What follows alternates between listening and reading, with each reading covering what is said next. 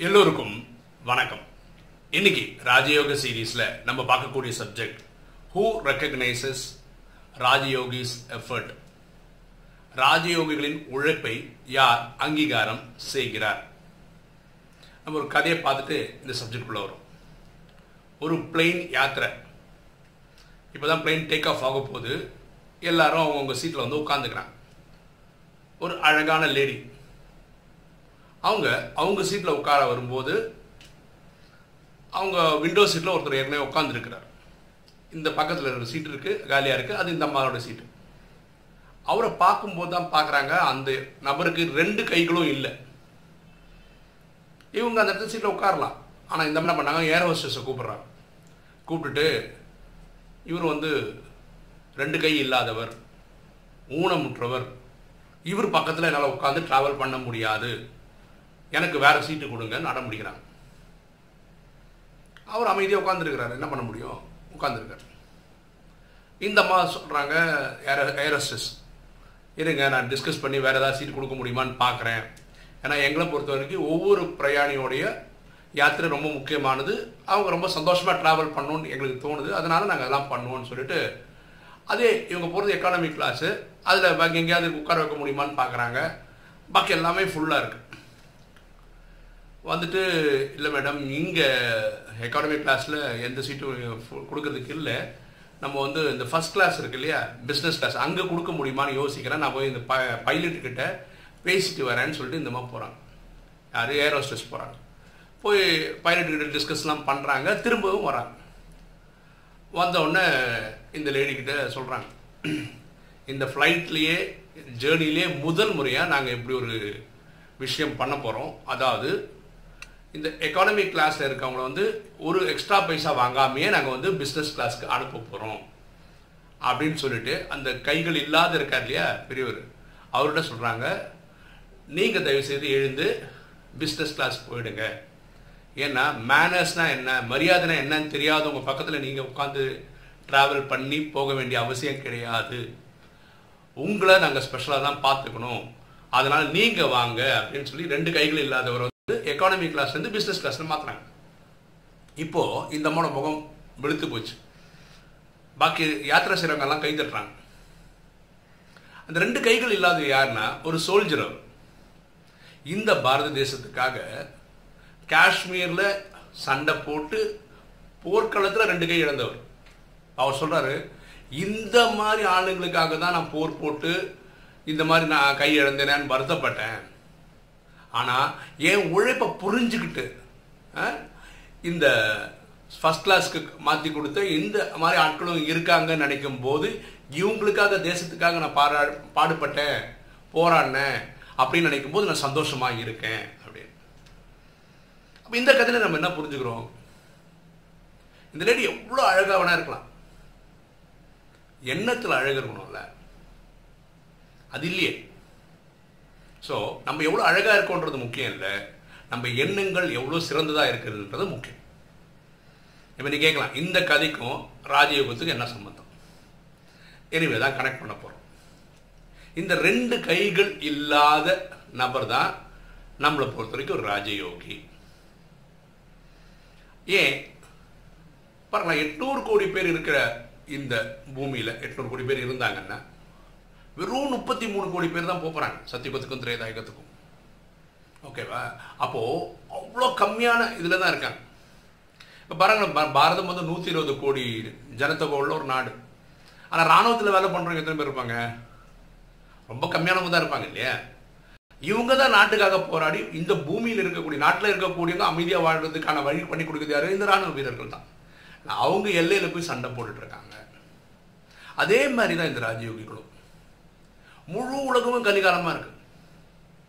முழு உலகமே கஷ்டப்பட்டு இருக்கு காமம் கோபம் அகங்காரம் பற்று பேராசில மாட்டின்னு தவிச்சு இருக்குது அப்போ முழு உலகத்தையும் காப்பாற்றணும் தண்ணியும் காப்பாற்றிக்கணும் அவர் பார்டர்லேருந்து சண்டை போடுறது வந்து தன்னை தன் நாட்டை காப்பாற்றிக்கிறதுக்காக பாருங்களேன் ராஜயோகிகள் வந்து இந்த யோகா பண்ணி யோகா பண்ணி முப்பத்தி மூணு கோடி பேருக்கு ஒரு எண்ணம் வரும். இந்த கலிகாலம் தேவையில்லை சத்தியம். அப்போ இது யாருக்காக நல்லது?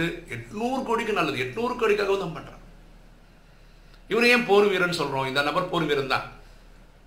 ஏன்னா ஒவ்வொரு ராஜ ராஜயோகம் ஒரு போர் வீரன் தான். யார் கூட சண்டை போடுறான்? அவன் அவனுக்குள்ள இருக்க காமம் கோபம் அகங்காரம் பற்று பேராசையை ஜெயிக்கிறான். அதனாலே ரொம்ப ஸ்பெஷல் இதில் மாயை அந்த லேடி இருக்காங்களே அவங்கள மாயைன்னு சொல்லலாம். ரொம்ப அழகாக இருக்காங்க. கரெக்டாக அது மாயைன்றது என்னென்னா காமம் கோபம் அகங்காரம் பற்று பேராசை உருவாக்குறது மாயை. எண்ணங்களில் கெட்டதும் தேவையில்லாத எண்ணங்களை உருவாக்குறது மாயி கரெக்டா இது லேடி எவ்வளோ அழகாக இருந்தால் என்ன யூஸு என்ன அவ்வளோ பவர்ஃபுல்லாக இல்லையே? நல்ல விஷயங்களா இல்லையே? கை இல்லைன்னா உட்காந்து போகக்கூடாதாண்ணா என்ன? தீண்டத்தகாதாரன்னா அப்போ எண்ணங்களில் தூய்மை இல்லை. இதுதான் மாயை. இங்கே கூட பாருங்களேன் மாயை வந்து கலிகாலம் வந்து மாயை வந்து உங்களுக்கு அவ்வளோ பகட்டு காட்டும். பெரிய கார் என்ன பெரிய வீடு என்ன பெரிய ஃப்ளாட் என்ன இல்லை? வசதி வாய்ப்புகள் என்ன? எல்லாம் கொடுக்கும். ஆனால் எல்லாம் தப்பு பண்ண வைக்கிறது தான் மாயையுடைய வேலை. இது பாருங்களேன் இந்த ஃப்ளைட்லேயே நம்ம பேசுறதுல எக்கனாமி கிளாஸ் ஃபுல்லாக இருக்கு. பிஸ்னஸ் கிளாஸில் போகிறவங்க இந்த ராஜயோகிகள். கரெக்டாக எல்லாரும் கலிகாலத்தில் தான் வாழ்ந்துன்னு இருக்கோம். இப்போ வாழும்போது இந்த ராஜயோகிகள் பாருங்களேன் எல்லாரும் இந்த கலிகாலத்தில் அந் இந்தந்த பிரிவுக்கு தான் சம்பாதிச்சு வாழ்ந்துன்னு இருக்கிறாங்க. ஆனால் ராஜயோகிகள் மட்டும்தான் அடுத்த கல்பத்துக்கு சம்பாதிக்கிறாங்க. இருபத்தொன்று பிரிவுக்கு சம்பாதிச்சு வச்சுக்கிறாங்க. சொல்கிறாங்க தலை ஏழு ஏழு தலைமுறைக்கு சம்பாதிக்கிறேன் பிஸ்னஸ் சம்பாதிக்கிறேன். அப்படிலாம் ஒன்றும் பண்ண முடியாது இப்போ ஃபினான்ஷியலாக ரியலாக பண்ண முடியாது. ஏன்னா டைம் முடிய போகுது. இந்த கல்பம் முடிய போகுது. அப்போ இவங்க தான் பல பிரிவுகளுக்கு ரெண்டு இருபத்தொன்று பிரிவுக்கு சத்தியுகத்தில் எட்டு செய்தால பன்னெண்டு இங்கே சங்கமத்தை சேர்த்தா இருபத்தொன்று பிரிவுகளுக்கு சொத்து சேர்க்கிறவங்க யாரு? ராஜயோகிகள் தான். அப்போ அவங்க ரொம்ப ஸ்பெஷல் தான். அவங்களுடைய முயற்சி யார் அங்கீகரிக்கிறான்னு பார்ப்போம். இங்கே இருக்கிறவங்க கை தட்டுறதுக்கு காரணம் இவர் ஸ்பெஷலாக இருந்ததுனால கை தட்டினாங்க. அப்போ இந்த ஏர் ஹோஸ்டஸ்ன்னு யாரை சொல்லலாம்? இந்த ஏர் ஹோஸ்டஸ் தர்மராஜர்னு சொல்லலாம். பரமாத்மா தான் ஆத்மாவின் தந்தை தான் தர்மராஜர் அவர்களும் நடிக்கிறார். ஓகேவா அது புரிஞ்சுக்கணும். அதாவது நீங்கள் பண்ண முயற்சிக்கு சத்தியுகத்துக்கு அனுப்பணுமா? திரேதாக்கு அனுப்பணுமா? யார் அந்த லிஸ்ட்டு போட்டு கொடுக்குறா? அவங்க தான் ஆக்சுவலாக எக்கனாமிக் காலேஜில் தான் போகிறாங்க எல்லாம் கலிகாலத்தில் தான் இருக்காங்க. ஆனால் இவரோட முயற்சி அந்த மாதிரி இருக்குது இவர் எங்கே கொண்டு போகிறாங்க பிஸ்னஸ் கிளாஸ் கொண்டு போகிறார் அதாவது சத்தியுகத்துக்கும் திரேதாயத்துக்கும் நீங்கள் லாய்க்கானவங்கன்னு சொல்லி அங்கே கொடுக்குறது யாரு? தர்மராஜர் தான். இந்த பிளெயின் ஜேர்னியே மொத்தத்தில் எங்கே போகுது? சத்தியகுத்து சாந்தி தாமத்தை நோக்கி போகுது. வீட்டுக்கு போகுது. எல்லாரும் தான் போய் ஆகும் நிறைய பேருக்கு அது தெரியவே தெரியாது. கரெக்டாக இப்போ பாருங்க சென்னையிலேருந்து டெல்லிக்கு ஃப்ளைட்டில் போகிறோம் பிளெயின் பறந்து போகுது. இடையில எங்கெல்லாம் பறந்து எந்த மாநிலத்து மேலே பறந்து போகுதுன்றது ட்ரெயினில் பிளெயினில் இருக்கவங்களுக்கு தெரியறதில்ல.